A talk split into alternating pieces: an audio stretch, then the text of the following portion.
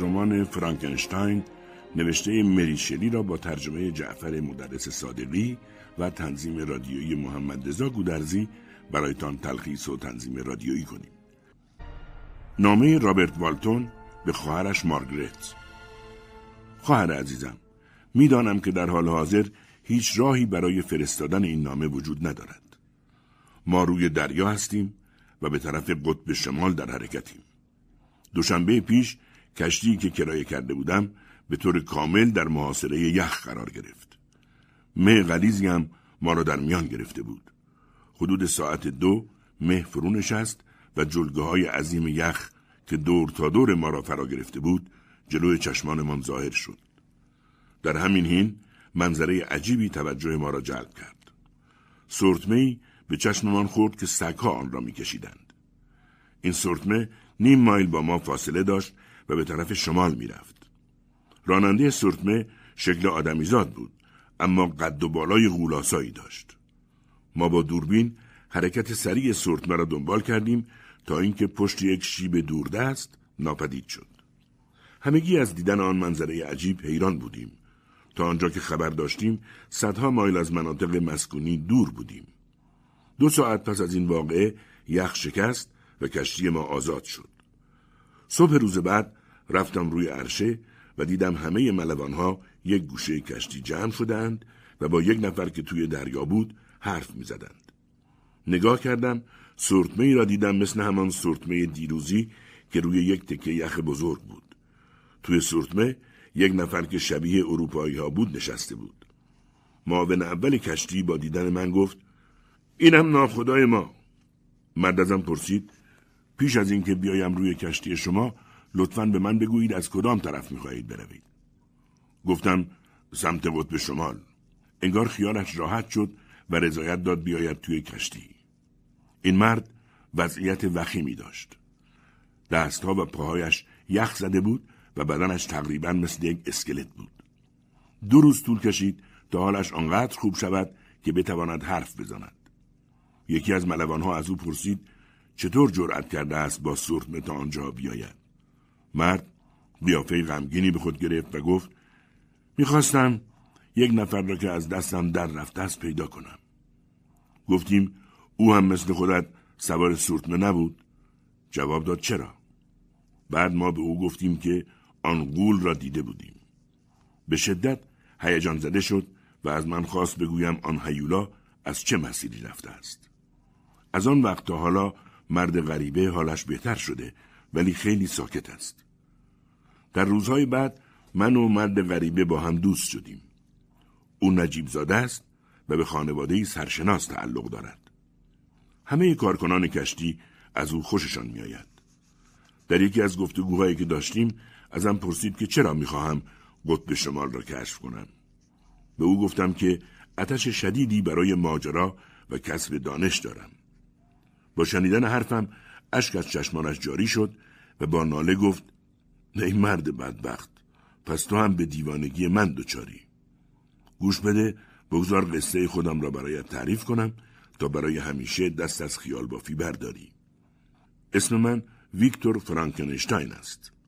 در سوئیس متولد شدم و خانواده هم ثروتمند و اسم رسمدار بود. بعدها به ایتالیا مهاجرت کردیم. در آنجا مادرم با خانواده روستایی آشنا شد که نمی توانستند شکم بچه هایشان را سیر کنند. آنها دکتر کوچکی داشتند که موهایش طلایی و چشمهایش آبی بود.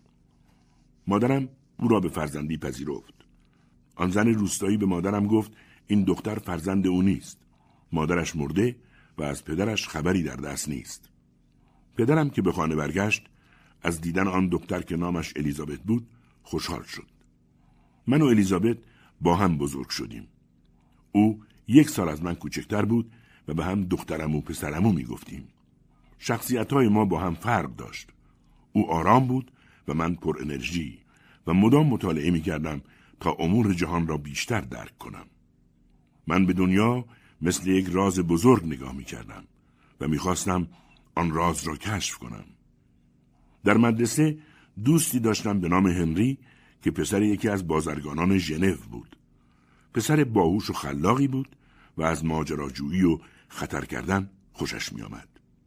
الیزابت به هر دو ما دلگرمی می‌داد. دلبستگی من به علم مهمترین بخش زندگیم بود و همین دلبستگی مرا به این فلاکت دچار کرد.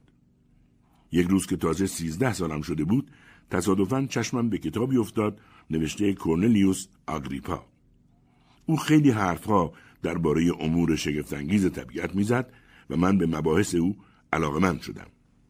در ژنو کتابهای دیگری از این نویسنده و متفکر قدیمی خواندم. علم مدرن چنگی به دلم نمی‌زد. شاید عجیب به نظر برسد که کسی بخواهد کتابهای علمی 300 400 سال پیش را بخواند. اما من میخواندم و آگریپا و دوستانش آموزگاران محبوب من بودند. اول به این فکر افتادم که چگونه می‌توان فلزات عادی را به طلا و نقره بدل کرد. بعد سودای یافتن دارویی به سرم افتاد که آدم را تا ابد زنده نگه دارد. به جادو علاقه من شدم. وردهای عجیب و غریبی میخواندم و سعی می‌کردم ارواح را از دنیای مردگان احضار کنم.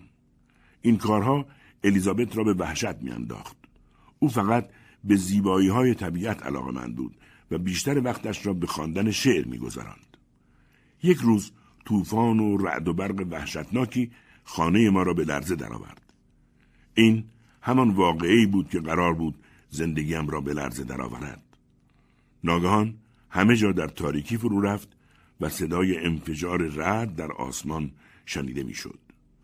ناگهان سائقهای به درخت بلوطی که در بیست قدمی من بود اصابت کرد و با کمال تعجب دیدم از درخت بلوط جز توده چوب سوخته و سیاه چیزی باقی نماند. من تا آن زمان ندیده بودم که چیزی به آن بزرگی در عرض چند ثانیه به این صورت نابود شود. در آن زمان دانشمند بزرگی مهمان ما بود و با من از نیروی برق حرف زد و توضیح داد که چگونه بر همه موجودات زنده اثر می‌گذارد. در آن زمان فهمیدم که آگریپا و متفکران قدیم نمی‌توانند کمکی به من بکنند چون آنها چیزی از نیروی برق نمی‌دانستند. پس علاقه هم را به علوم طبیعی به کلی از دست دادم و تصمیم گرفتم به جای آن ریاضیات بخوانم. حالا که به آن روزا فکر می کنم می بینم هیچ کس نمی تواند از دست سرنوشت خودش فرار کند. و من هیچ کاری برای جلوگیری از آنچه که بعدها اتفاق افتاد نمی توانستم بکنم. بر تقدیر قرار شد من بروم تحصیلاتم را در دانشگاه اینگولستاد ادامه بدهم. اما درست قبل از رفتنم مادرم مرد. او در بستر مرگ دست الیزابت را در دست من گذاشت و گفت من همیشه امیدوار بودم شما با هم ازدواج کنید. می‌دانم که پدر هم خیلی دلش می‌خواهد که این وصلت سر بگیرد. الیزابت وظیفه تو این است که مراقب ارنست و ویلیام باشی. بعد از اینکه سفارش های خود را کرد آرام چشم از دنیا فرو بست. چند هفته پس از مرگ مادرم باز روزی فرا رسید که باید به این گلشتاد می‌رفتم. پدرم دم در ایستاده بود تا بدرقه هم کند. دوست دوران کودکی هم هنری کلروال خواسته بود با من بیاید اما پدرش به او اجازه تحصیل نداده بود. الیزابت از من خواهش کرد زود به زود برایش نامه بنویسم. در دانشگاه روزگار چندان خوشی نداشتم. یکی از استادان علوم پروفسور کرامپ از من خواست مطالعاتم را از سر شروع کنم. ولی من اصلا مطمئن نبودم که دلم بخواهد باز هم علوم طبیعی بخوانم و سر کلاس های پروفسور کرامپ هم حاضر نشدم. اما از روی کنجکاوی رفتم سر کلاس آقای والدمن. تا همین امروز هم آنچه که سر کلاس درباره شیمی مدرن می‌گفت توی گوشم تنین میاندازد. می‌گفت این روزها ما می‌دانیم که فلز معمولی به طلا تبدیل نمی شود. می‌دانیم که هیچ راهی برای اینکه کسی را تا ابد جوان نگه داریم وجود ندارد. دانشمندان امروز همه وقتشان را در آزمایشگاه میگذرانند که کار خسته کننده و غیر رومانتیکی به نظر می رسد ولی با این همه به موفقیت های شگفتانگیزی دست پیدا کردند. به طرز کار طبیعت پی بردند. کشف کردند که خون چگونه در سرتاسر سر بدن جریان دارد. درباره هوایی که تنفس می کنیم خیلی چیزها می دانند. آنها اربابان تازه جهان ما شدند. آن شب خوابم نبرد و مدام به خودم می‌گفتم من ویکتور فرانکنشتاین در این جهان تازه علم مدرن اسرار زندگی را کشف خواهم کرد و کاشف بزرگی خواهم شد. دو سال شب و روز مطالعه کردم. در پایان این دو سال توانستم در بعضی از وسایل و ابزار شیمیایی اصلاحاتی صورت بدهم و در دانشگاه به عنوان یک آدم سخت کوش اسم و رسمی به هم زدم. به خصوص به موجودات زنده دلبستگی زیادی داشتم. دلم می‌خواست بدانم که چه عاملی باعث می‌شد زنده باشند. برای آزمایشهایی که می‌کردم به بدن انسان نیاز داشتم. یک روز ناگهان به چیزی پی بردم که تا آن وقت راز بزرگی به حساب می آمد. ایده درخشان و شگفتانگیز و در این حال ساده. سرانجام موفق شده بودم راز حیات را کشف کنم و از آن مهمتر یاد گرفته بودم که چطور از روی مواد مرده چیزهای زنده درست کنم. این کار خیلی دشوار بود. بدن انسان چیز خیلی پیچیده است. اندامهای خیلی متفاوتی دارد. با ازوله ها و رگ ها و سلسله اعصاب فراوان. بعضی از اندام ها آنقدر کوچکند که احتمال اشتباه در ریزکاری ها خیلی زیاد می شود و به همین دلیل تصمیم گرفتم بدنی بسازم که از اندازه معمولی بزرگتر باشد. چندین ماه وقت صرف تهیه کردن مواد و مساله لازم کردم و آن وقت کارم شروع شد. از آنجا که بیشتر از حد تواناییم از خودم کار میکشیدم به زودی دچار ضعف شدم و قیافه نظاری پیدا کردم. بدنم کم کم به تحلیل می‌رفت و بارها و بارها به بنبست رسیدم. اما به تلاشم ادامه دادم. بیشتر وقتها تمام طول شب کار می‌کردم. زیر نور ما و عرق از سر و کلم فرو میریخت. می توانی تصورش را بکنی که با چه مشقتی قبرهای نمناک را زیر رو می کردم و با چه وحشت و عذابی روبرو بودم؟ حتی همین حالا هم وقتی به یاد کارهای وحشتناکی میافتم که آن شبها مجبور می شدم بکنم سرم گیج می رود. اما هیچ چیز نمی توانست جلو مرا بگیرد. همانطور که سرم به کار خودم گرم بود تابستان آمد و رفت. می‌دانستم که خانوادهام نگران منند. پدرم در نامه‌ای برایم نوشت مدت زیادی است که نامه ای از تو به دست ما نرسیده. میترسم این تأخیر طولانی به این معنا باشد که حال روزت چندان تعریفی ندارد و سرحال نیستی. بعضی وقتها از درهم شکستگی خودم میترسیدم و خدا خدا می‌کردم کارم زودتر تمام شود تا بتوانم به روال عادی زندگی برگردم. بالاخره در یک شب طوفانی در ماه نوامبر کارم به پایان رسید. دیر وقت شب بود. ساعت یک بعد از نیمه شب. همه چیز در آرامش مطلق فرو رفته بود و فقط صدای باران به گوش می رسید که به پنجره ها می خورد. شمعم دیگر داشت ته می کشید. اما هنوز مشغول بودم. ناگهان در روشنایی کمرنگ اتاق دیدم چشمهای زرد و بیالت جسد باز شد. نفسی کشید و بدنش به لرزه درآمد. چگونه می‌توانم بگویم وقتی این اتفاق افتاد چه احساسی به من دست داد؟ خدای من عملیات من آنقدر طول کشیده بود که نتوانسته بودم بخشهایی از عضلات بدن را به همان صورت اول حفظ کنم. پوست زردش لایه نازکی بود روی عضلات و رگ او و با زحمت آنچه را که آن زیر بود می پوشند. موهایش براق مشکی و بلند بود. دندانهاش کاملا سفید. اما این زیبایی تضاد وحشتناکی با چشمهای آبدار و پوست نازک چروکیده و لبهای صاف و سیاهش داشت. احساسم ناگان تغییر کرد. قلبم پر از ترس و نفرت شده بود.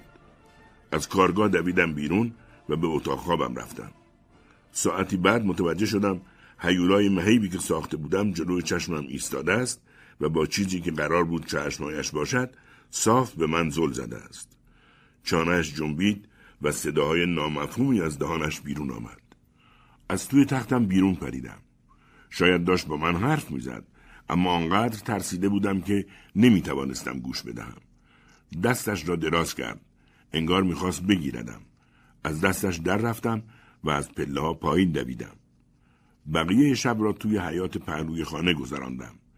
دلواپس و ترس خورده بودم. قیافش خیلی وحشتناک بود. از همه بدتر من او را به هیئت یک غول بیشاخ و دم درآورده بودم.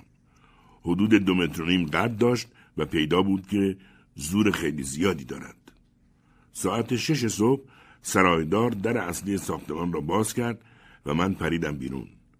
از این خیابان به آن خیابان می‌رفتم و هر لحظه منتظر بودم آن موجود را در هر گوشه‌ای ببینم.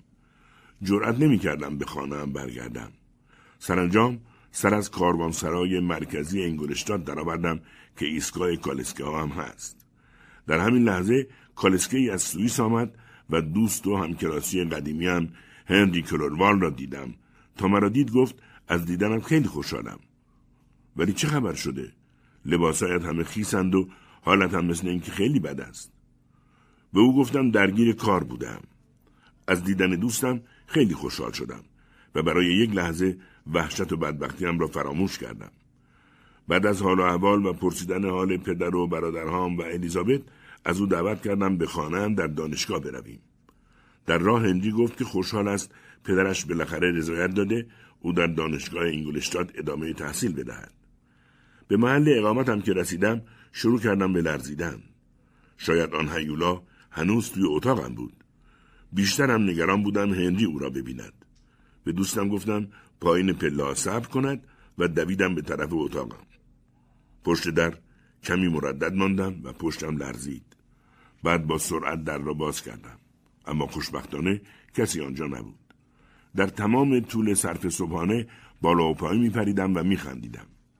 هنری اولش بدش نیامد ولی بعد از مدتی نگاهم کرد و نگران گفت تو رو به خدا چی شده؟ چرا اینطور میخندی؟ انگار حالت خوب نیست. فریاد زدم از من نپرس و با دست جلوی چشمام را گرفتم.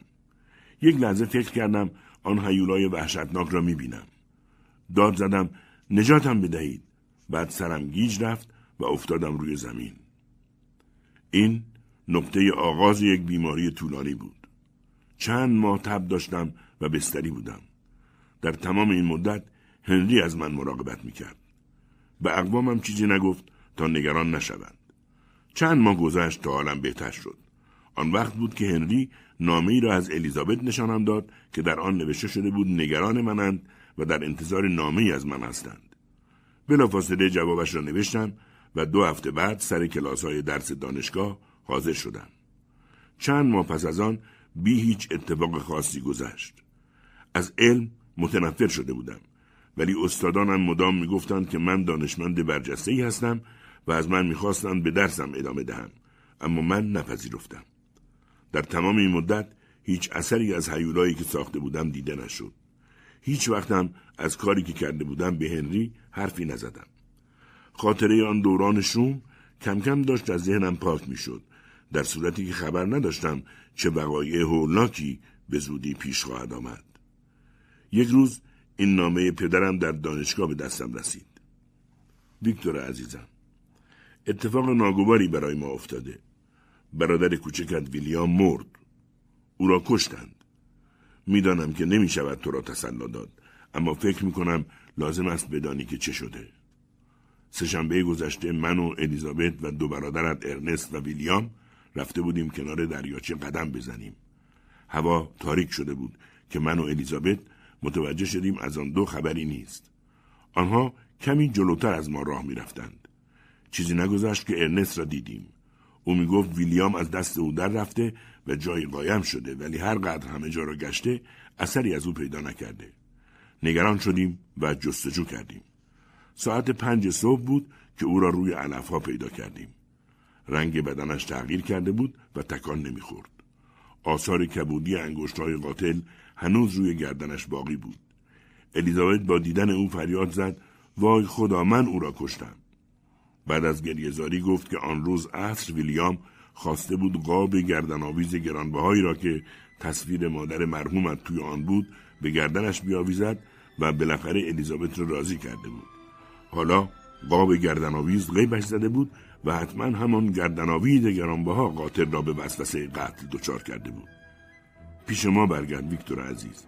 تو تنها کسی هستی که می‌توانی به الیزابت تسلا بدهی. او دائم گریه می کند و خودش را به خاطر مرگ ویلیام مقصر می داند.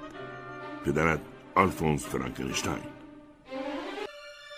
هنری وقتی از مفاد نامه مطلع شد به شدت ناراحت شد و من به او گفتم که لازم است سریع پیش آنها بروم.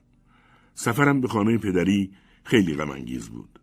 هرچه نزدیکتر می شدم اشتیاقم کمتر می شد. شب فرا رسید که به هومه شهر ژنو رسیدم. دروازه های شهر بسته بود و ناچار شدم شب را در دهکده کوچکی در یک مایلی شهر بگذرانم. سعی کردم بخوابم اما آرام نمی گرفتم. تصمیم گرفتم سری به جایی بزنم که ویلیام را کشته بودند. بالای تپه کوچکی که آن نزدیکی بود ایستادم. ناگهان هوا بارانی شد و رعد و برق بالای سرم غرید. محشام را گره کردم و فریاد زدم ویلیام برادر کوچک من چه کسی تو را کشت در همین لحظه هیکل درازی از توی تاریکی پیدا شد.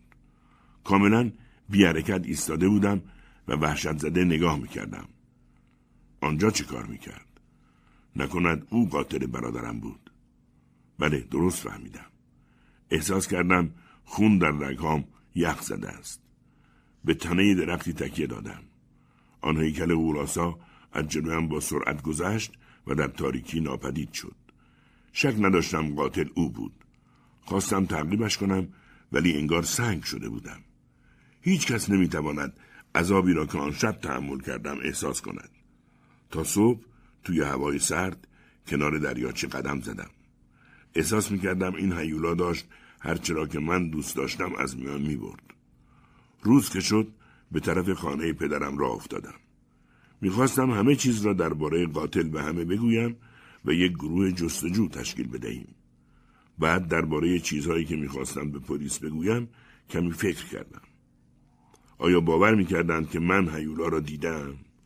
آیا باور می‌کردند که من خودم او را ساختم؟ حتما فکر می‌کردند روانیم و مرا در یک تیمارستان حبس می‌کردند. از طرفی می‌دانستم کسی نمی‌تواند آن هیولا را با قدرتی که دارد دستگیر کند. بنا به این ملاحظات تصمیم گرفتم حرفی نزنم. حدود پنج صبح به خانه پدرم رسیدم. یک راست به طبقه بالا رفتم. آنجا ارنست را دیدم. برادرم به من گفت قاتل را پیدا کردند. داشتم شاخ در می آوردم. گفتم قاتل را پیدا کردن؟ چطور ممکن است؟ کی او را گرفته؟ من دیشب توی کوها دیدمش. ارنست به من خیره شد و سر تکان داد. حتما فکر می‌کرد که من هنوز مریضم. گفت هیچکس اول باور نمی‌کرد که جستین موریس آن دختر مهربان قاتل باشد. هنوزم الیزابت قانع نشده چون جستین به همه خانواده ما علاقه من بود. جستین دختری بود که از دوازده سالگی در خانه ما بزرگ شده بود و مادرم شرایط درس خواندنش را فراهم کرده بود و او هم مادرم را خیلی دوست داشت. شنیده بودم بعد از مرگ مادرم خیلی ناراحت شده بود. بعد هم مادر و برادرها و خواهرهای خودش هم یکی یکی مرده بودند و عذاب او را بیشتر کرده بودند. وحشت زده فریاد زدم اشتباه شده من که باور نمی کنم. برادرم گفت چندین دلیل کشف شده که همه را قانع کرده او قاتل است. رفتارش هم غیر عادی بوده و امروز قرار است محاکمهش کنند. ارنست تعریف کرد که صبح روزی که جسد ویلیام را پیدا کردند حال جوستین خیلی بد شد و چند روز در بستر ماند. توی آن مدت یکی از خدمتکارها تصادفاً لباسی را که جوستین شب واقع پوشیده بود جابجا کرد و آن گردن آویزی که ویلیام به گردن داشت از توی لباس افتاد زمین. خدمتکار بدون اینکه چیزی به کسی بگوید یک راست پیش پلیس رفت و قضیه را گفت. آنها متهمش کردند به قتل و دستگیرش کردند. جستین هیچ توضیحی نتوانست بدهد و همین کار را بدتر کرد. قصه ارنست نظر مرا عوض نکرد و با جدیت گفتم همتان در اشتباهید. من قاتل را می‌شناسم. جستین بیچاره بیگناه است. در این لحظه پدرم وارد شد. قیافش بد جور در هم شکسته شده بود. خیلی تلاش کرد که با من خوشو بش کند. اما ارنست سری گفت بابا ویکتور می‌دونه قاتل کیه. پدرم گفت متاسفانه ما هم می‌دونیم. با اینکه من اصلا دلم نمی‌خواست بدونم که این همه شرارت در وجود کسی است که این همه دوستش داشتیم. در این لحظه الیزابت هم وارد شد. با مهربانی به من خوش آمد گفت و اضافه کرد تو شاید بدونی که چطور باید از جوستین بیگناه دفاع کرد. من به بیگناهی او ایمان دارم. اگر او رو گناهکار تشخیص بدن و اعدامش کنن دیگه معلوم نیست که چه خاکی باید به سرم بریزن. گفتم منم کاملا مطمئنم که او بیگناهه. ولی درباره هیولا نمی‌توانستم حرفی بزنم. حتما او هم حرفم را باور نمی‌کرد. پدرم دست الیزابت را گرفت و گفت اگه این دختر واقعا بیگناه باشه توی دادگاه معلوم میشه. ما همگی در جلسه محاکمه جستین حاضر بودیم. با تمام وجود دلم می‌خواست فریاد بزنم که قاتل منم. اما همه می‌دانستند که زمان جنایت من در ژنو نبودم. جوستین توضیح داد که در شب واقعه پیش امهش بوده. در راه برگشت مردی به او گفته پسری به نام ویلیام گم شده. او هم ساعتها دنبال ویلیام گشته و وقتی خواسته به شهر وارد شود دروازه ها بسته بوده و ناچار شده در یک انبار علوفه شب را بگذراند. فردا صبح یک زن روستایی او را در حالی دیده که در اطراف محل قتل پرسه می‌زده. جوستین گفت می‌داند که وضعیت مشکوکی داشته اما بیگناه است. درباره اینکه گردنآویز چطور سر از جیب لباس او درآورده جوستین هیچ توضیحی نداشت و نمی‌دانست چرا این گردنآویز را قاتل توی جیب او گذاشته. آخر سر هم به هیئت منصفه گفت بیگناه هم و زد زیر گریه. الیزابت که این وضع را دید اجازه خواست و گفت من کاملا جوستین را می‌شناسم. او دختر مهربان و خیلی آرامی است. او ویلیام را خیلی دوست داشت. من باور نمی کنم که او قاتل باشد. چرا می‌خواست آن گردنآویز را که خیلی هم گرانبها نیست بدزدد؟ اگر می‌خواست خودم با کمال میل آن را به او می‌دادم. بقیه دادگاه ماند برای فردا. آن شب خوابم نبرد. می‌دانستم که جوستین بیگناه است. یعنی آن هیولا برادرم را کشته بود. بعد هم راهی برای تباه کردن این دختر بیگناه پیدا کرده بود. صبح فردا جوستین گناهکار تشخیص داده شد و قرار شد به دار آویخته شود. الیزابت پیشم آمد و گفت جوستین اعتراف کرده. من دیگه به هیچ چیز باور ندارم. نمی توانستم بپذیرم. من خودم هیولا را دیده بودم. چرا جوستین اعتراف کرده بود؟ به الیزابت گفتم گوش بده. اشتباه شده. ما باید همین الان این دختر بیچاره را ببینیم. جوستین توی سلول روی مقداری کاه نشسته بود. هر دو دستش را با زنجیر بسته بودند و سر زنجیرها به دیوار متصل بود. وحشت کردم. وقتی ما را دید زانو زد و بنا کرد به گریه کردن. الیزابت هم گریه کرد و گفت آه جوستین چرا این کار را کردی؟ من کاملا مطمئن بودم که تو بیگناهی. آخه چرا این بچه بیچاره را کشتی؟ جوستین گریه کنان گفت واقعا باور کردید که من او رو کشتم؟ من به دروغ اعتراف کردم چون از وقتی آمدم زندان کشیش دارد شکنجه هم می‌دهد و به من می‌گوید تو یک حیولایی او به من گفت اگر اعتراف نکنی در آتش جهنم خواهی سوخت الیزابت با اندوه گفت پس با اعضای هیئت منصفه حرفی می‌زنم شاید بتوانم با گریه زاری دلشان را نرم کنم من گوشه سلول کس کرده بودم و ناله می کردم. قاتل واقعی من بودم و هیچ کاری از دستم بر نمی آمد. چند ساعت پیش جوستین ماندیم و سعی کردیم به او دلداری بدهیم. اما فردای آن روز جوستین را به دار آویختند و من و الیزابت نتوانستیم اعضای هیئت منصفه را قانع کنیم.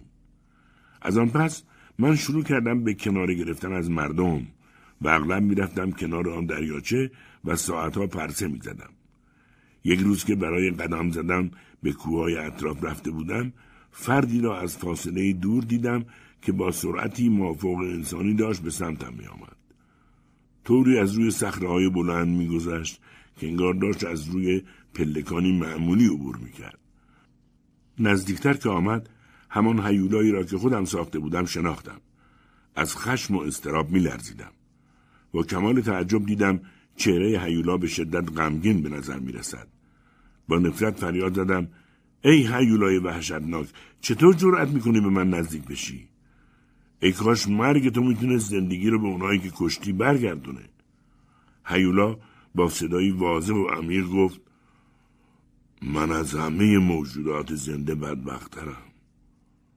حتی تو هم که سازنده منی از من متنفری. فرانکنشتاین تو باید به من کمک کنی.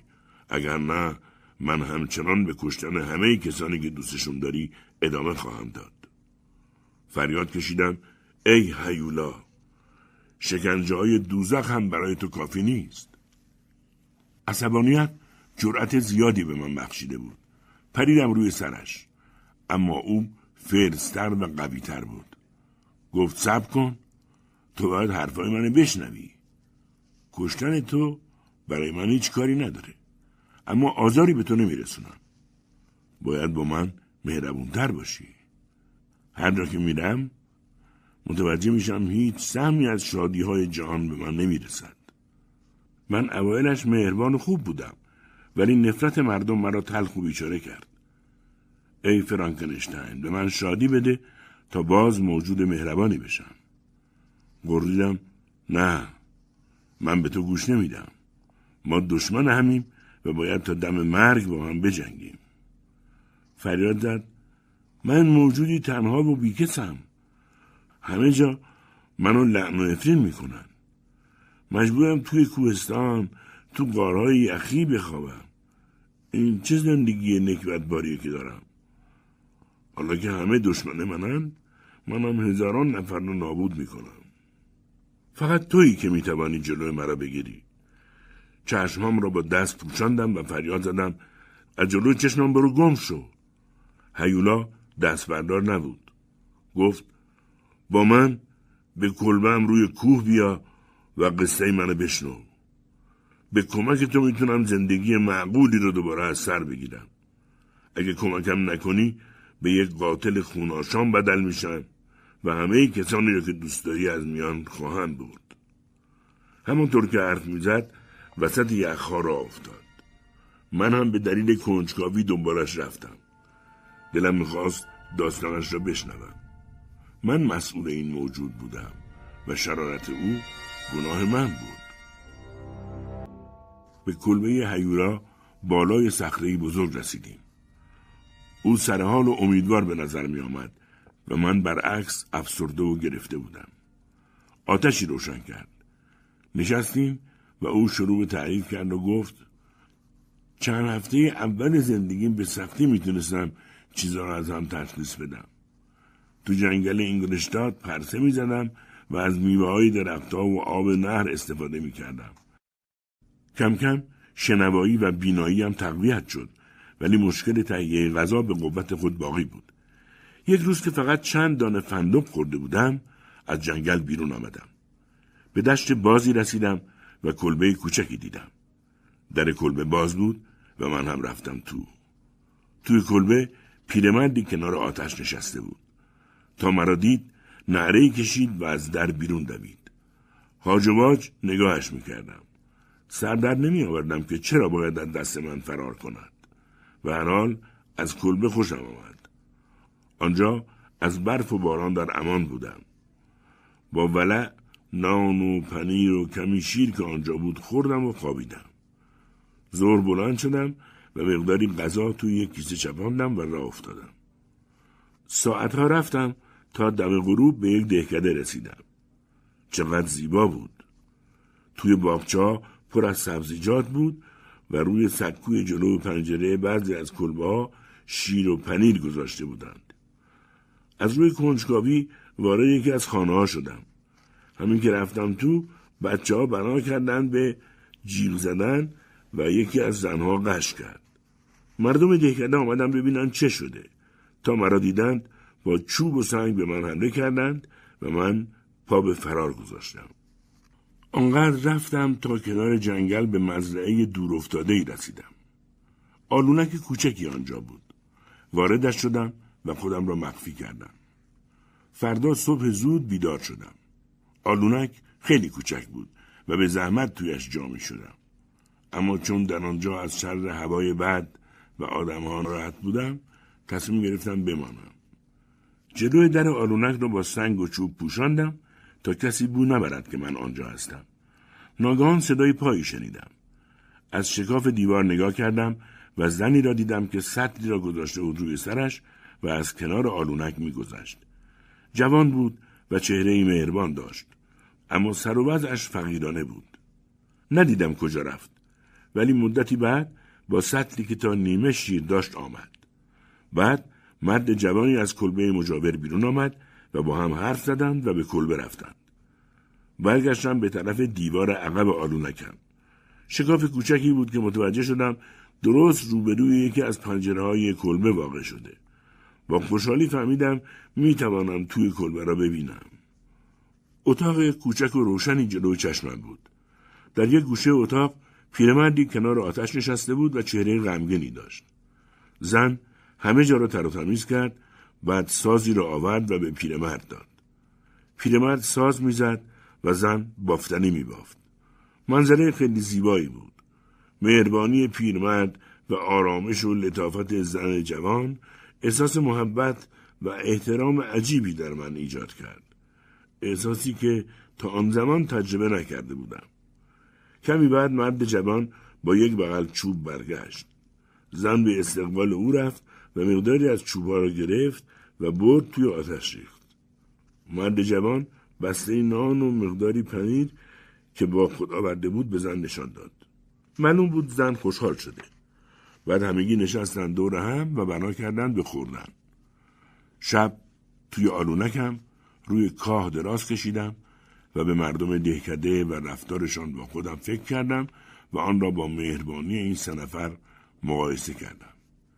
دلم می‌خواست پیش آنها بروم ولی جرأتش را نداشتم. روز بعد باز مرد جوان بیرون کلبه کار می‌کرد و زن جوان توی کلبه. پیرمرد هم که بعدا فهمیدم کور بود تمام روز ساز می‌زد.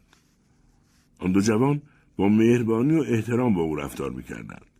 به زودی فهمیدم آنها از فقر رنج می‌برند و بیشتر وقتها گرسنند. تصمیم گرفتم کمکشان کنم.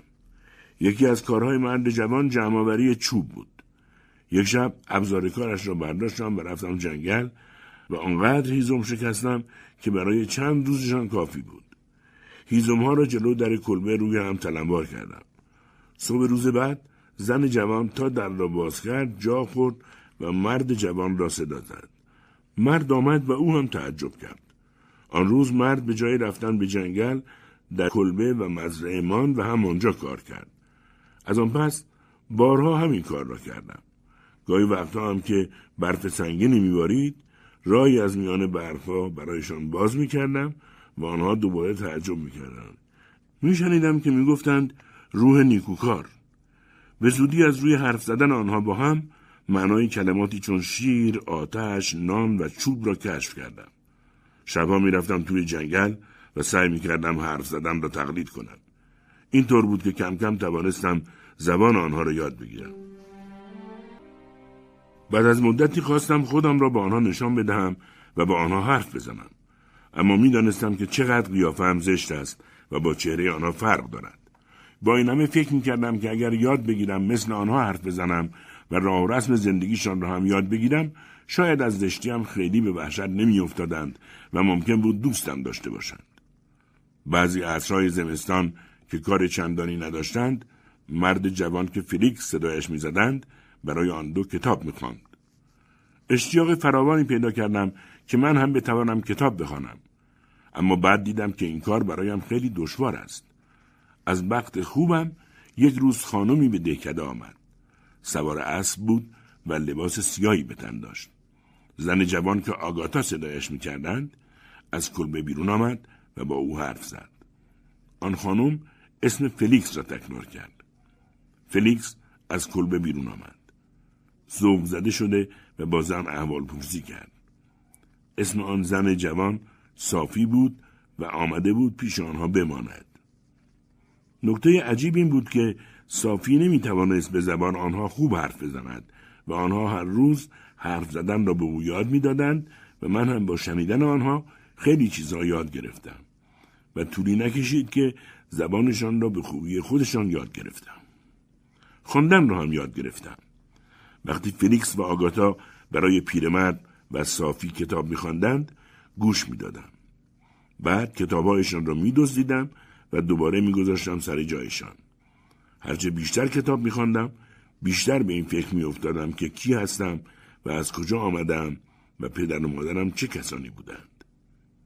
مدتی طول کشید تا بفهمم ساکنان کلبه و مهمانشان صافی واقعا کی بودند. اسم پیرمرد دولاسی بود و از یک خانواده خیلی اسم و رسمدار فرانسوی. آنها خیلی ثروتمند بودند. فلیکس و آگاتا خواهر و برادر بودند و فلیکس قبلا مأمور دولت فرانسه بود.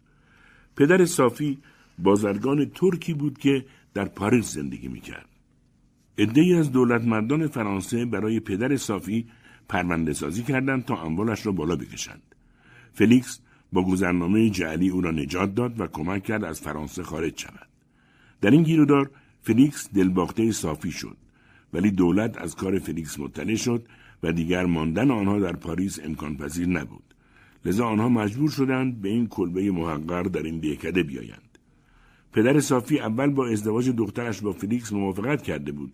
ولی وقتی شنید آن خانواده همه ثروت و اعتبارش را از دست داده پشیمان شد و به صافی دستور داد از فکر فلیکس بیرون بیاید و به ترکیه برگردد. اما صافی چون فلیکس را می‌خواست نشانی آنها را پیدا کرد و تنهایی به آنجا آمد. سرگذشت ساکنان کلبه عمیقا روی من اثر گذاشت و فهمیدم آنها با اینکه فقیرند چرا اینقدر با اهالی خشن روستا فرق دارند؟ بر ترتیب یک شب که رفته بودم جنگل تا برای آنها هیزم جمع کنم یک کیف چرمی روی زمین پیدا کردم. توی کیف مقداری لباس و تعدادی کتاب بود.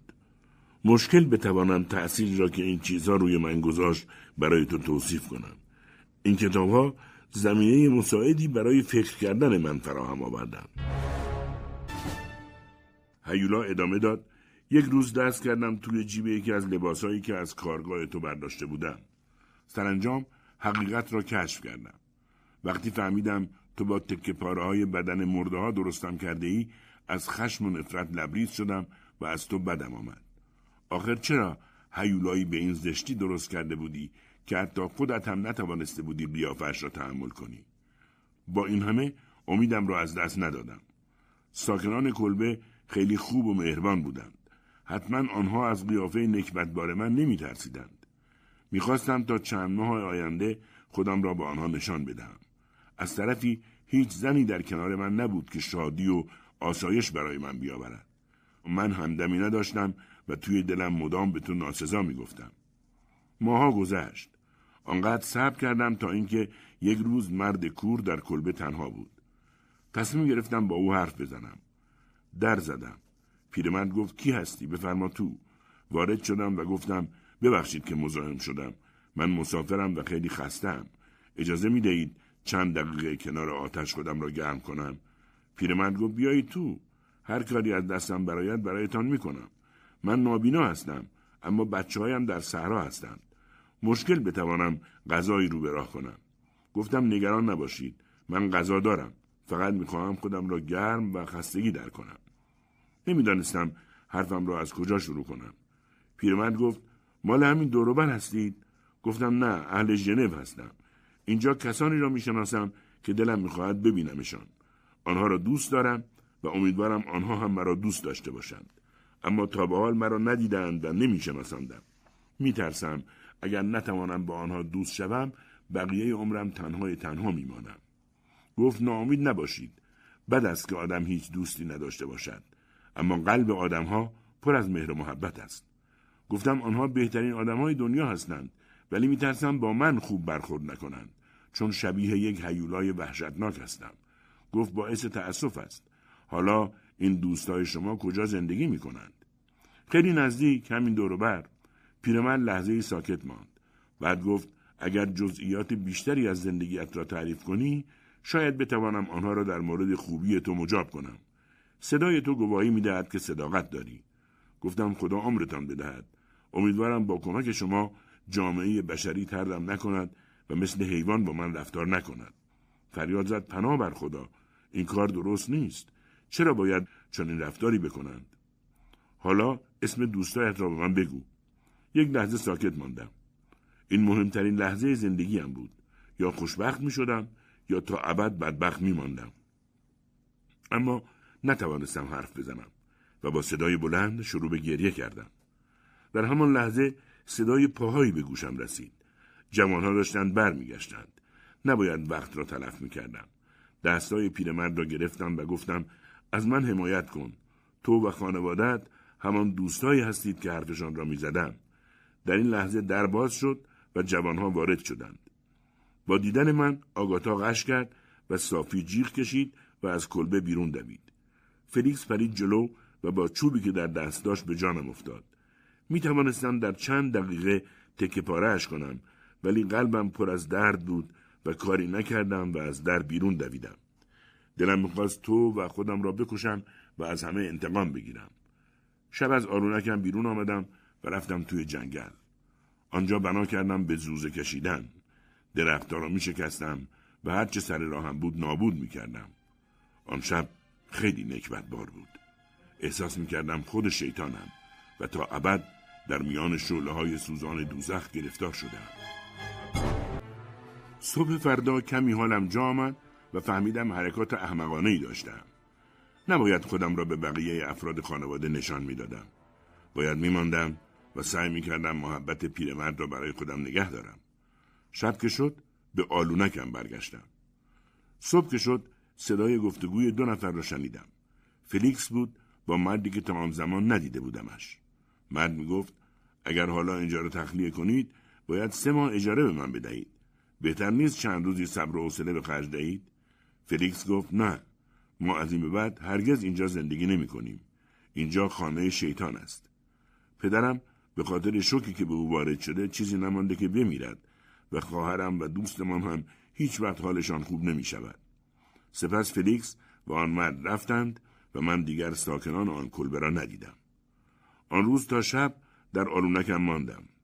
بسیار ناامید شده بودم.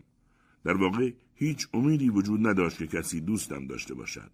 شب کلبه را آتش زدم. من دیگر به یک موجود اهریمنی بدل شده بودم. تصمیم گرفتم بگردم و تو را پیدا کنم. سفر به ژنو طولانی بود. فقط شبها حرکت می کردم. پس از چندین روز یک روز صبح سر راهم به جنگل انبوهی رسیدم. وقتی از وسط درختها بیرون آمدم رودخانه عمیقی جلوی چشمم سبز شد. سپس سر و صدایی به گوشم خورد. پشت بوته ها مخفی شدم. دختر بچه به جایی که من پنهان شده بودم نزدیک شد. داشت با یک نفر قایم باشک بازی می‌کرد. وقتی از روی سنگ های کنار رودخانه میگذشت پایش لیز خورد و افتاد توی آب. بدون معطلی از مخفیگاه هم بیرون آمدم و توی آب پریدم و دختر را نجات دادم. دختر از هوش رفته بود. تلاش زیادی کردم تا او را دوباره به زندگی برگردانم. ناگهان سرکله مردی پیدا شد. به طرفم دوید و دختر را از دستهایم بیرون کشید. بعد دوان دوان رفت لابلای درختها. دنبالش رفتم. وقتی برگشت تفنگی در دستش بود. شلیک کرد و افتادم روی زمین و او پشت درختها گم و گور شد. عصبانی شدم. این بود پاداش نیکوکاری من؟ درد توی تمام بدنم پیچیده بود و قسمتی از شانم داغان شده بود. دندانهایم را به هم فشردم و تصمیم گرفتم تا عمر دارم از نسل بشر بیزار باشم. چند هفته طول کشید تا زخم شانم خوب شد. سپس به سفرم ادامه دادم تا به هومه ژنو رسیدم. نزدیک دریاچه جایی برای مخفی شدن پیدا کردم در حالی که خبر نداشتم زمان انتقام گرفتمم فرا رسیده. یک روز صبح با صدای پای یک پسر بچه زیبا از خواب بیدار شدم. دوان دوان داشت به طرف مخفیگاه من می آمد. یک پارچه شور بود. فکری به سرم زد. این پسر بچه آنقدر کوچک بود که ترس ترش نمی‌شد و از من نمی گریخت. تصمیم گرفتم او را پیش خودم نگه دارم و به او یاد بدهم که دوست و همراه هم باشد. همین که از کنارم میگذشت گرفتمش. تا چشمش به من افتاد از وحشت جیغ بلندی کشید. گفتم جیغ نکش. نمی‌خواهم اذیتت کنم. فریاد کشید ای هیولا تو می‌خوای منو بخوری؟ بذار پیش پدرم برم. گفتم دیگر پدرت را نمی‌بینی. تو باید همراه من بیایی. گفت ولم کن ای هیولا. پدر من آدم خیلی مهم است و اسمش فرانکنشتن است. تو را می‌گیرد و حقت را کف دستت می‌گذارد. گریدم فرانکنشتین پس تو قوم و دشمن منفور منی. به همین دلیل اولین قربانی هم خواهی بود. پسر بچه مدام دست و پا می‌زد و به من ناسزا می‌گفت. قلبم از ناامیدی و خشم لبریز بود. گلوی او را گرفتم تا آرامش کنم. یک مرتبه دیدم جسد بیجانش جلوی پاهام افتاده است. پس من هم می توانستم باعث رنج و بدبختی و مرگ باشم. حالا نوبت دشمن من است که رنج ببرد. من انتقام خواهم گرفت. همانطور که به پسر بچه نگاه می کردم متوجه شدم گردن آویزی روی سینهاش برق می‌زند. آن را برداشتم و دنبال مخفیگاه بهتری گشتم. وارد یک انبار علوفه شدم. فکر می‌کردم خالی است. اما آنجا زن جوانی را دیدم که خواب بود. باید کاری می‌کردم که او به خاطر جنایت من تنبیه می‌شد. خم شدم و گردن آویز را توی جیب او گذاشتم و دور شدم. از آن موقع توی این کوها پرسه زدم و دنبال تو گشتم. باید برای من همسری بسازی. او هم باید مثل خودم زشت و نخراشیده باشد. فقط چون این موجودی از دست من فرار نمی کند. هیولا دیگر حرفی نزد و به من خیره شد. گفتم هرگز این کار را نمی کنم. هیولا گفت گوش بده. اگر کمکم نکنی هر کس را که دستم برسد نابود می کنم و کاری می کنم آرزو کنی ای کاش به دنیا نیامده بودی. خیلی عصبانی شده بود. دقیقه بعد گفت فرانکنشتن رویم را زمین نینداز. خواسته من خیلی هم معقول است. ما دو هیولا جایی برای زندگیمان پیدا می کنیم که دور از انسان ها باشد. نفس عمیقی کشیدم. کم کم داشت دلم برایش میسوخت. او باهوش و حساس بود. گفت نه تو و نه هیچ کس دیگری اثری از من نخواهد دید. من به جنگل های آمریکای جنوبی پناه می‌برم. غذایم هم مثل شما گوش نیست. میوه های جنگلی است که آنجا فراوان است هیکل بدقوارش حالم را به هم می‌زد. شاید اگر او همدمی می داشت خوب و مهربان می‌شد و اگر کمکش نمی کردم حتما به یک قاتل دیوانه بدل می شد. گفتم باید قسم بخوری که از اروپا تا ابد بیرون بروی. باید قسم بخوری از هر جا که انسان ساکن است دور باشی. فریاد زد قسم می‌خورم و پشت تپه های یخی غیبش زد. به طرف ژنو برگشتم. خانوادم از دیدنم جا خوردند. به سوالهایشان جوابی ندادم. باید آنها را نجات می‌دادم. اما هنوز در این فکر بودم که آیا کار درستی می‌خواستم بکنم؟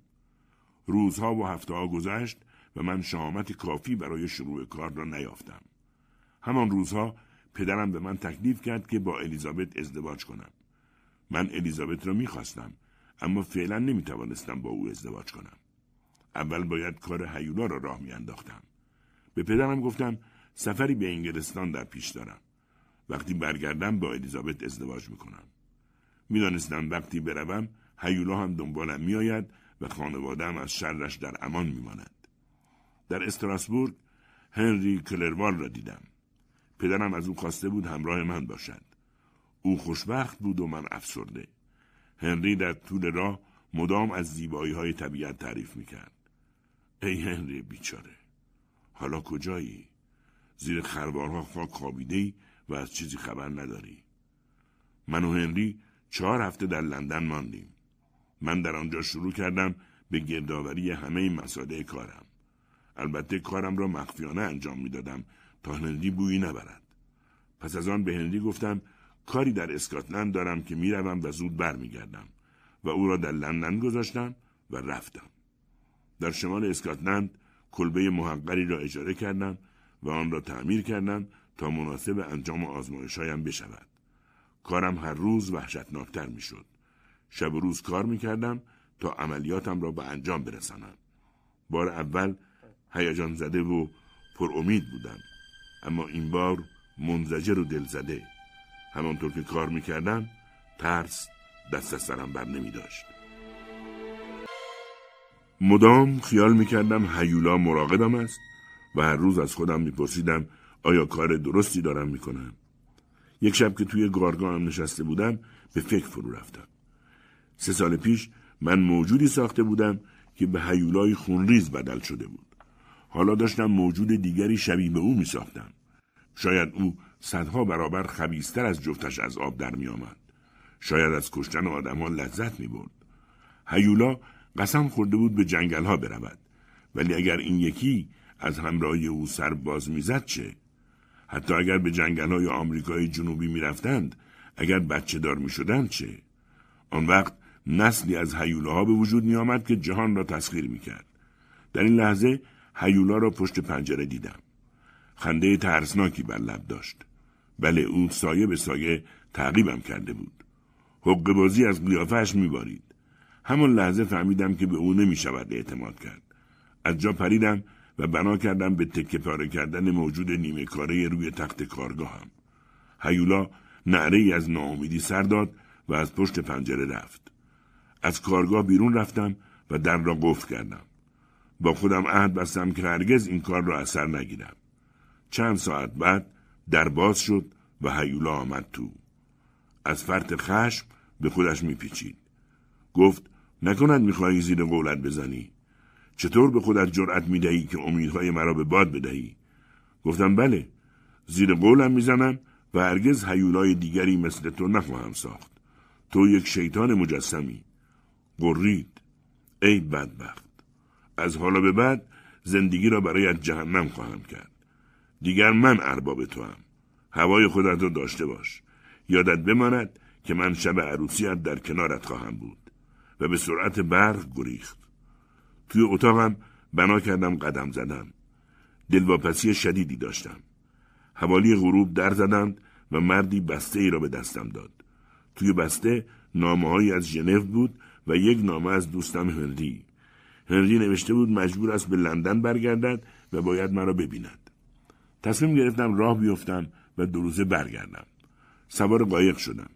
اما دقایقی بعد هوا طوفانی شد و باد مرا به سمت بندری برد که برج کلیسایش از دور دیده می‌شد. پا در ساحل گذاشتم. جمعیتی آنجا ایستاده بودند و پچ کنان مرا تماشا می کردند. گفتم دوستان من خسته و گرسنه‌ام. اینجا جایی نیست که بشود غذایی خورد. کسی جوابم را نداد. راه افتادم که بروم مردی به طرفم آمد و گفت آقا دنبال من بیا. باید برویم پیش آقای کروین. گفتم کروین دیگر کیست و چرا باید پیش او برویم؟ گفت کروین قاضی است و تو باید توضیحاتی بدهی. دیشب یک نفر را اینجا کشتند. جسدش را لب دریا پیدا کرده ایم. اول ترسیدم. اما بعد چون می‌دانستم بیگناهم آرام شدم. ولی خبر نداشتم که چه سرنوشتی در انتظارم است. آقای کروین پیرمرد معقولی بود. از چند نفر شاهد خواست ماجرا را شهر بدهند. ماجرا این بود. سه ماهیگیر جسدی را روی شنهای ساحل پیدا می کنند. جسد به مرد جوانی تعلق داشت که او را خفه کرده بودند و دور گردنش جای انگشتهای قاتل مانده بود. ناگهان ماجرای قتل برادرم به یادم آمد و دست و پایم لرزید. آقای کروین متوجه حالتم شد و حتما این را به حساب گناهکار بودنم گذاشت. ماهیگیر دیگری گفت مردی را دیده است که با قایقی عین قایق من داشته از ساحل دور می شده. همه معتقد بودند قاتل منم. می گفتند طوفان باعث شده قایقم دوباره به ساحل برگردد. قرار شد برویم جسد را ببینیم. وقتی وارد اتاقی شدم که جسد بود با دیدنش شوکه شدم. جسد مال هنری کلروال دوستم بود.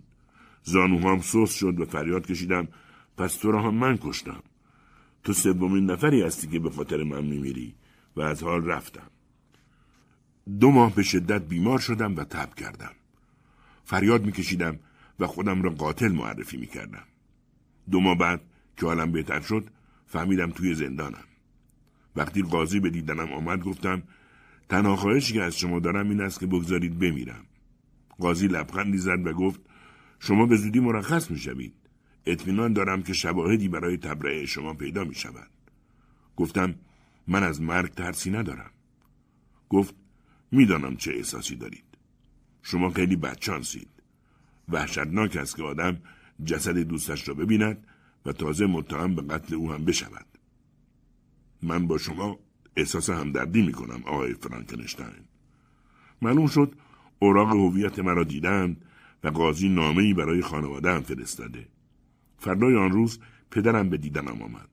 خیلی خوشحال شدم که او و بقیه سالمند و دو هفته بعد از زندان آزاد شدم.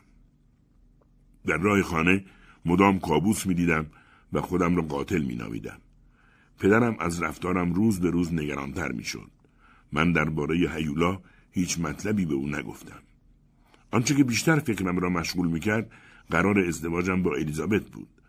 هیولا قول داده بود شب عروسی هم کنارم باشد. پس اگر عروسی نمی کردم بهتر نبود.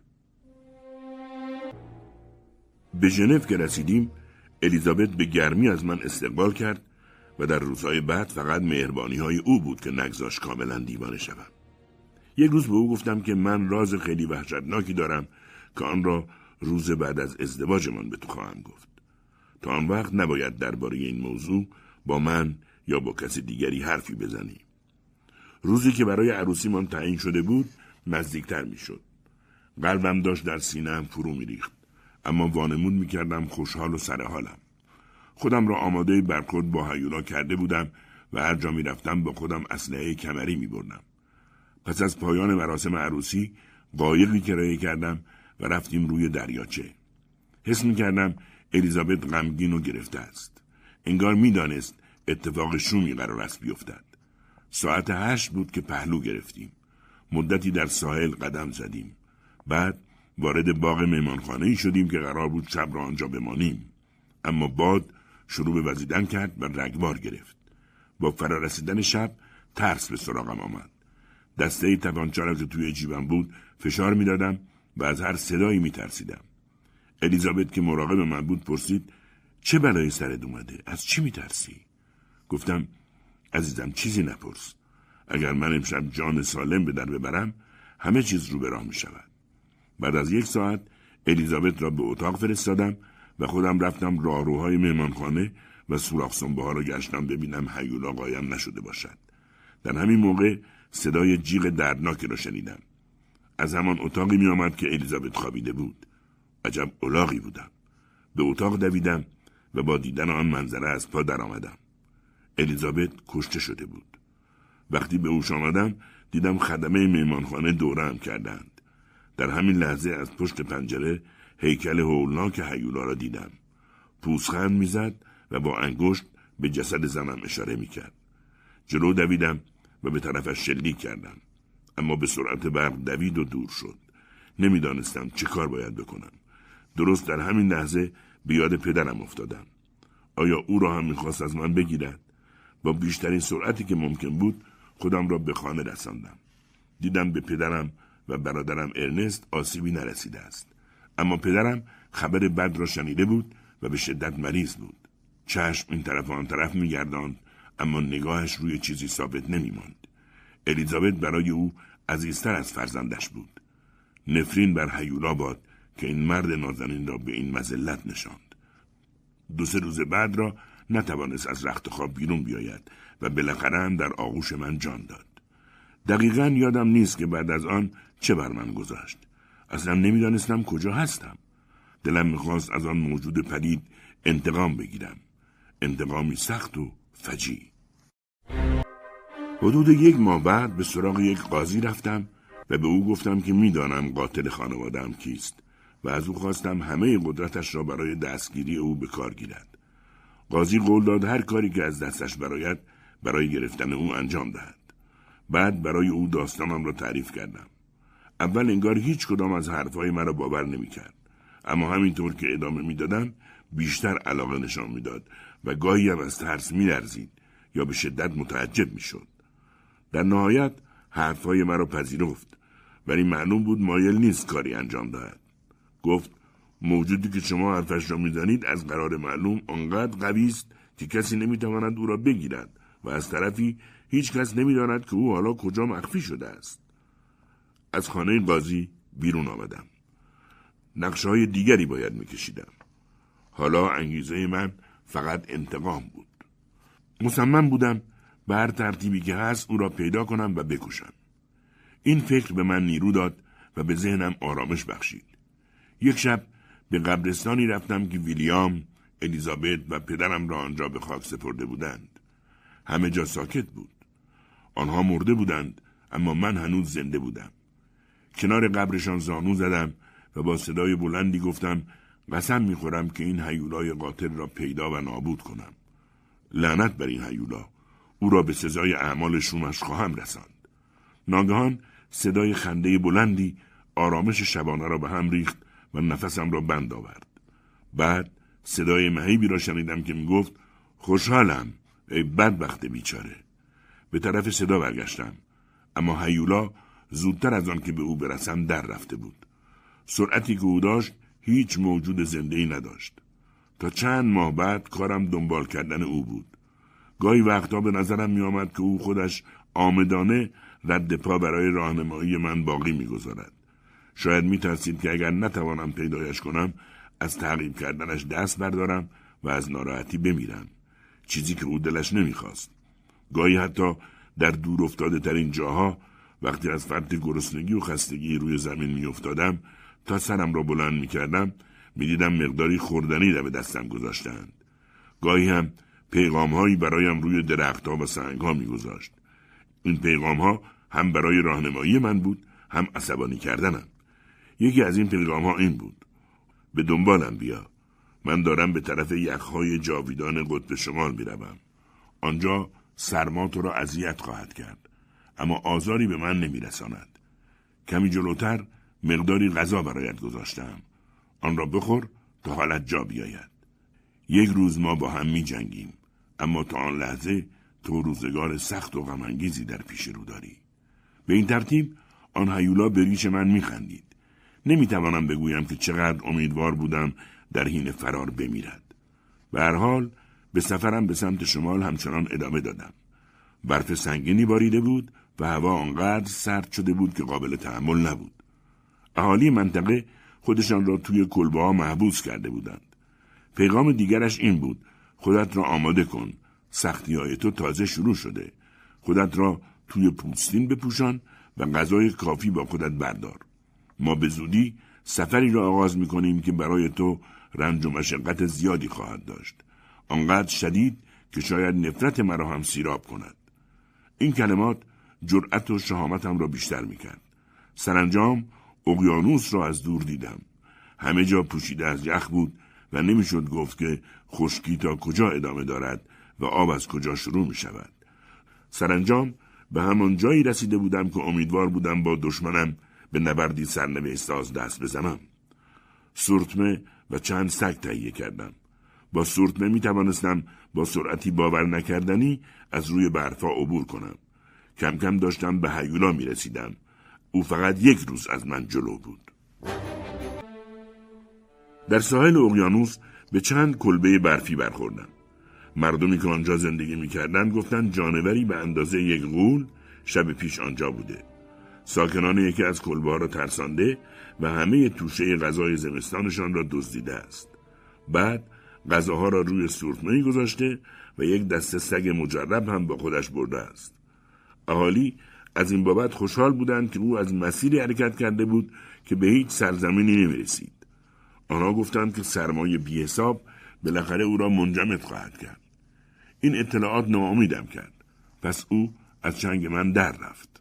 حالا باید سفر بی امید و تقریبا بی پایانی را در اقیانوس یخ در پیش می گرفتم. حالا باید با سرمایه کشندهی که بدون شک طاقتش را نداشتم سر و کله می زدم و آخرش می مردم. اما فکر اینکه هیولا فرار کرده است بیان که به خاطر جنایت هایی که مرتکب شده مجازات شده باشد مرا به حرکت امیدوار می‌کرد تا بروم انتقام بگیرم. پس مقدار زیادی غذا خریدم و سورتمه تازهی تهیه کردم و راه افتادم. بیشتر وقتها راه هم با کوههای عظیم یخ مسدود می‌شد و فکر می‌کردم به کام یخها فرو می‌روم. اما باز راهی پیدا می‌کردم و جلو می‌رفتم. یک شب که بالای یک کوه یخ نشسته بودم و در نهایت درماندگی به روبرو خیره شده بودم ناگهان نقطه سیاهی را در جلگه پایین کوه دیدم که حرکت می‌کرد. دقت که کردم روی سورتمه هیکل گندهی به چشمم خورد. بله هیولا بود. نباید وقت تلف می‌کردم. سری سوار سورتمه هم شدم و راه افتادم. گاهی آن سورتمه پشت صخره یخ فرو می‌رفت و بعد پیدایش می‌شد. بالاخره دشمنم در فاصله یک مایلی من بود. از شادی نفسم داشت بند می آمد.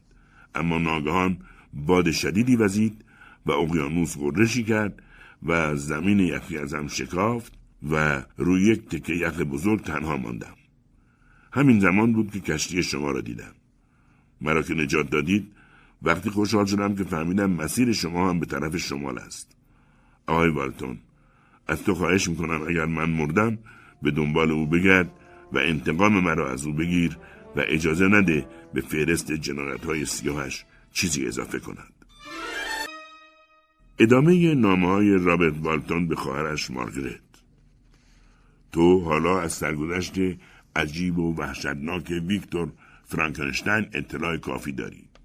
من که طاقت ندارم با آن ماجراها فکر کنم. بعضی وقتها خود فرانکنشتین هم به زحمت می‌توانست حکایتش را دنبال کند. من همه حرفهایی را که او زده باور می‌کنم و دلم می‌خواهد به او آرامش بدهم. دیروز به من گفت آن روزها که می‌خواستم این موجود را بسازم خیال می‌کردم آدم خیلی مشهوری خواهم شد و نتیجه کارم برای همه جهانیان خوب و مفید خواهد بود. اما حالا به من نگاه کن ببین چه به روزم آمده است. ای خواهر عزیزم چقدر همه این چیزها دردناک است. من همیشه در طلب یک دوست بودم و او را پیدا کردم ولی از این میترسم که او از دستم برود. دلم می‌خواهد زنده بماند ولی آنقدر گستدار و افسرده است که به چیزی جز مرگ فکر نمی کند. امروز صبح به من گفت اگر می توانستم کاری کنم که برای هم نوعانم فایده داشته باشد آن وقت دلم می‌خواست تا وقتی آن کار تمام نشده زنده بمانم اما آنچه که برای من مانده است این است که به دنبال آن موجود وحشتناکی که خودم ساختم بگردم و او را نابود کنم آن وقت دیگر کاری در این جهان ندارم خواهر عزیزم ما در معرض خطرات شدیدی قرار داریم و همه اطرافمان را کوههای عظیم یخ فرا گرفته است. کارکنان کشتی همه به وحشت افتادند و منتظرند من پیشنهادی بدهم اما از دست من هیچ کاری بر نمی آید. هوا روز به روز سردتر می شود. فرانکنشتین ضعف شدیدی دارد و روز به روز بدتر می شود و کوچکترین حرکتی از او ساخته نیست. امروز چند نفر از ملوانها آمدند و از من خواستند قول بدهم که اگر از دست کوههای یخ جان سالم به در بردیم به سفرمان ادامه ندهیم و برگردیم. فرانکنشتین به آنها گفت منظورتان چیست؟ شما به دنبال پیروزی و افتخار آمده اید و ناسلامتی می‌خواهید کاشف باشید و کاری کنید که نسل بشر همیشه شما را به خاطر داشته باشد. می‌دانستید که این کار خطرهایی هم دارد. حالا با اولین مشکل ترس برتان داشته و می‌خواهید میدان را خالی کنید. دل و جرأت داشته باشید و مثل صخره محکم بیستید. یخ دیر یا زود آب می شود. ها نگاهی به هم انداختند. گفتم دوباره فکر کنند اگر باز دلشان خواست برگردند من حرفی ندارم. آنها رفتند. همه چیز تمام شد. ها به تصمیم قطعی خودشان رسیدند. من موافقت کردم که اگر از کوههای یخ قصر در رفتیم برگردیم. بزدلی آنها همه امیدهای مرا نقش براب کرد. امروز که این را می نویسم سفر اکتشافی ما به پایان رسیده است. ساعتی قبل یخ پشت سر ما شکاف برداشت و گذرگاه رو به جنوب کاملا باز شد. ملوانها از خوشحالی فریاد سر دادند. فرانکنشتاین چشم باز کرد و پرسید چه شده؟ گفتم راه باز شده و ما تصمیم گرفته این برگردیم. گفت تو می توانی برگردی اما من ادامه می دهم. من باید کارم را انجام بدهم. اما باز ترش روی بالش افتاد و از حال رفت. پزشک کشتی بالای سرش آمد و به من گفت که او تا چند ساعت دیگر چشم از این جهان می بندد. من کنار تختش نشستم و او را تماشا کردم. چشم باز کرد و از من خواست نزدیکتر بروم و به حرفایش گوش بدهم.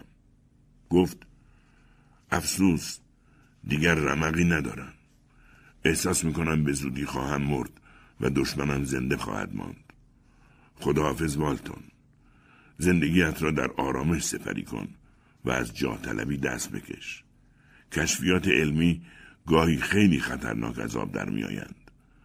امیدهای من همه برباد رفت اما شاید یک نفر دیگر موفق شود. همانطور که حرف می‌زد صدایش ضعیفتر می‌شد و آخر سر از نفس افتاد و چشمهاش بسته شد. مارگرت عزیزم من دوست خوبی را از دست دادم و با دلی پردرد به کشورم برمیگردم. اما چه شده؟ صداهایی به گوشم می‌رسد. نیمه شب است. نسیمی میوزد. من نگهبانهای روی عرشه ساکت و آرامند. باز صدا به گوشم می‌رسد. صدا از کابینی است که جسد ویکتور فرانکنشتن در آن آرمیده است. باید بروم و ببینم چه اتفاقی افتاده. بعد برایت می نویسم شب بخیر. خدای بزرگ. همین حالا اتفاق خیلی عجیبی افتاد. یاد این صحنه هنوز دچار سرگیجه هم می کند به زحمت می توانم آن را برایت بنویسم. وارد کابینی شدم که جسد دوستم را آنجا توی تابوت گذاشتند. روی تابوت هیکلی دلا شده بود که آنقدر وحشتناک بود که مشکل بتوانم وصفش کنم. گولی بود با بدنی به شدت بیریخت و نتراشیده نخراشیده. همانطور که روی تابوت خم شده بود موهای بلند و ناصافش چهرهش را می پوشند. یک دستش را به سمت فرانکنشتن دراز کرده بود و گریه تلخ و وحشتناکی سر داده بود و پیدا بود که باور نمی کند آن مرد مرده است. معلوم بود که خیلی جا خورده. وقتی صدای پای مرا شنید گریهش را برید و به سرعت برگشت رو به پنجره. مثل اینکه قصد داشت برود بیرون. من هرگز چون این موجود زشت و وحشتناکی به عمرم ندیده بودم. از فرط انزجار چشمام را بستم. اما او را صدا کردم که بیستد. ایستاد و با تعجب به من نگاه کرد. بعد دوباره رو به جسد برگشت. بدن گندش از شدت هیجان و استراب میلرزید. گفت همان بلایی به سرش آمد که می‌خواست سر من بیاورد. من فکر می‌کردم که اگر مردی را که به این ریخت و قیافه هم درآورده است بکشم از جنایت های خودم تبرئه می‌شوم. اما آخ ای فرانکنشتین حالا چه فایده ای دارد که از تو خواهش کنم مرا ببخشی؟ من با نابود کردن همه کسانی که تو دوست داشتی تو را هم نابود کردم.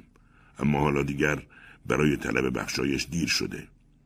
بدن تو سرد شده و دیگر نمی‌توانی به من جواب بدهی. صدایش بند آمد. کنجکاو شده بودم و کمی هم دلم به حالش سوخت.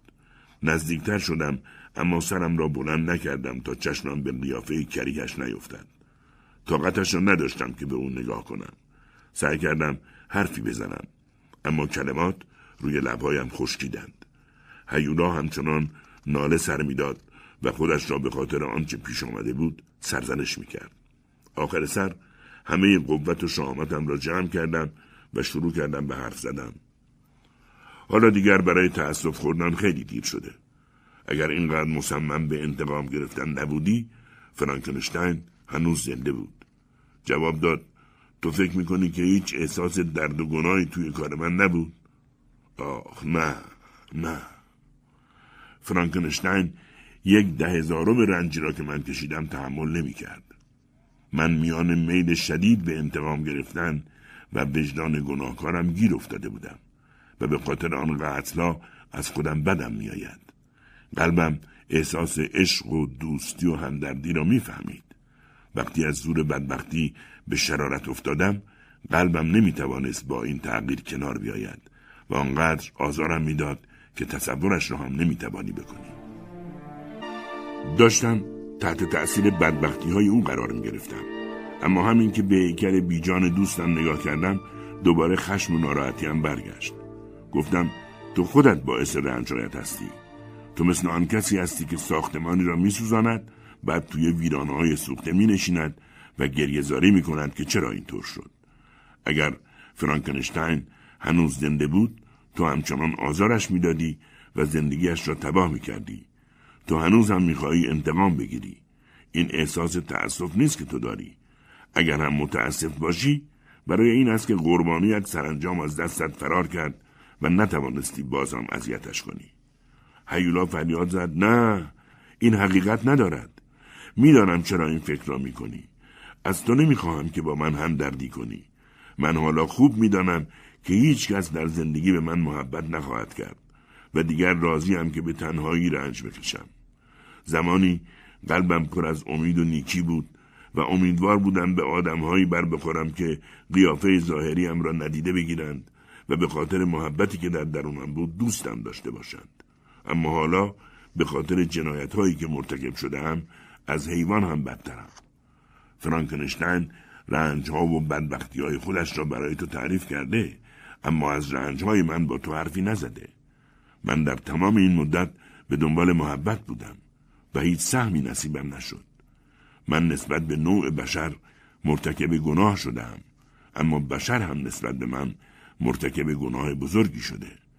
اگر تو از من متنفری پس چرا از فرانکنشتین و دیگران به خاطر رفتاری که با من کردن متنفر نیستی. دیگر خودم می‌دانم که حالا یک شیطان تمام ایارم و آدمهای دوست داشتنی و بیچاره را کشتم. کسانی که هیچ وقت آزاری به من نرسانده بودند. من با بانی مرگ همین مرد نازنینیم که اینجا توی تابوت خوابیده. تو از من متنفری ولی هرگز نمی‌توانی آنقدر که خودم از خودم متنفرم از من متنفر باشی. دیگر نترس. من کار خلافی انجام نمی‌دهم کار من دیگر تمام شده. من از کشتی تو پیاده می‌شوم و با همان سرتمه ای که آمده هم به طرف شمال می‌روم. می‌خواهم به شمالی ترین نقطه کره زمین برسم و آنجا خودم را سر به نیست کنم. دیگر نمی‌خواهم عذاب بکشم. خداحافظ. از پنجره کابین بیرون دوید و از روی عرشه پرید روی قایقی که کنار کشتی بود. قایقش روی موجها به سرعت پیش رفت و طولی نکشید که در تاریکی گم و گور شد.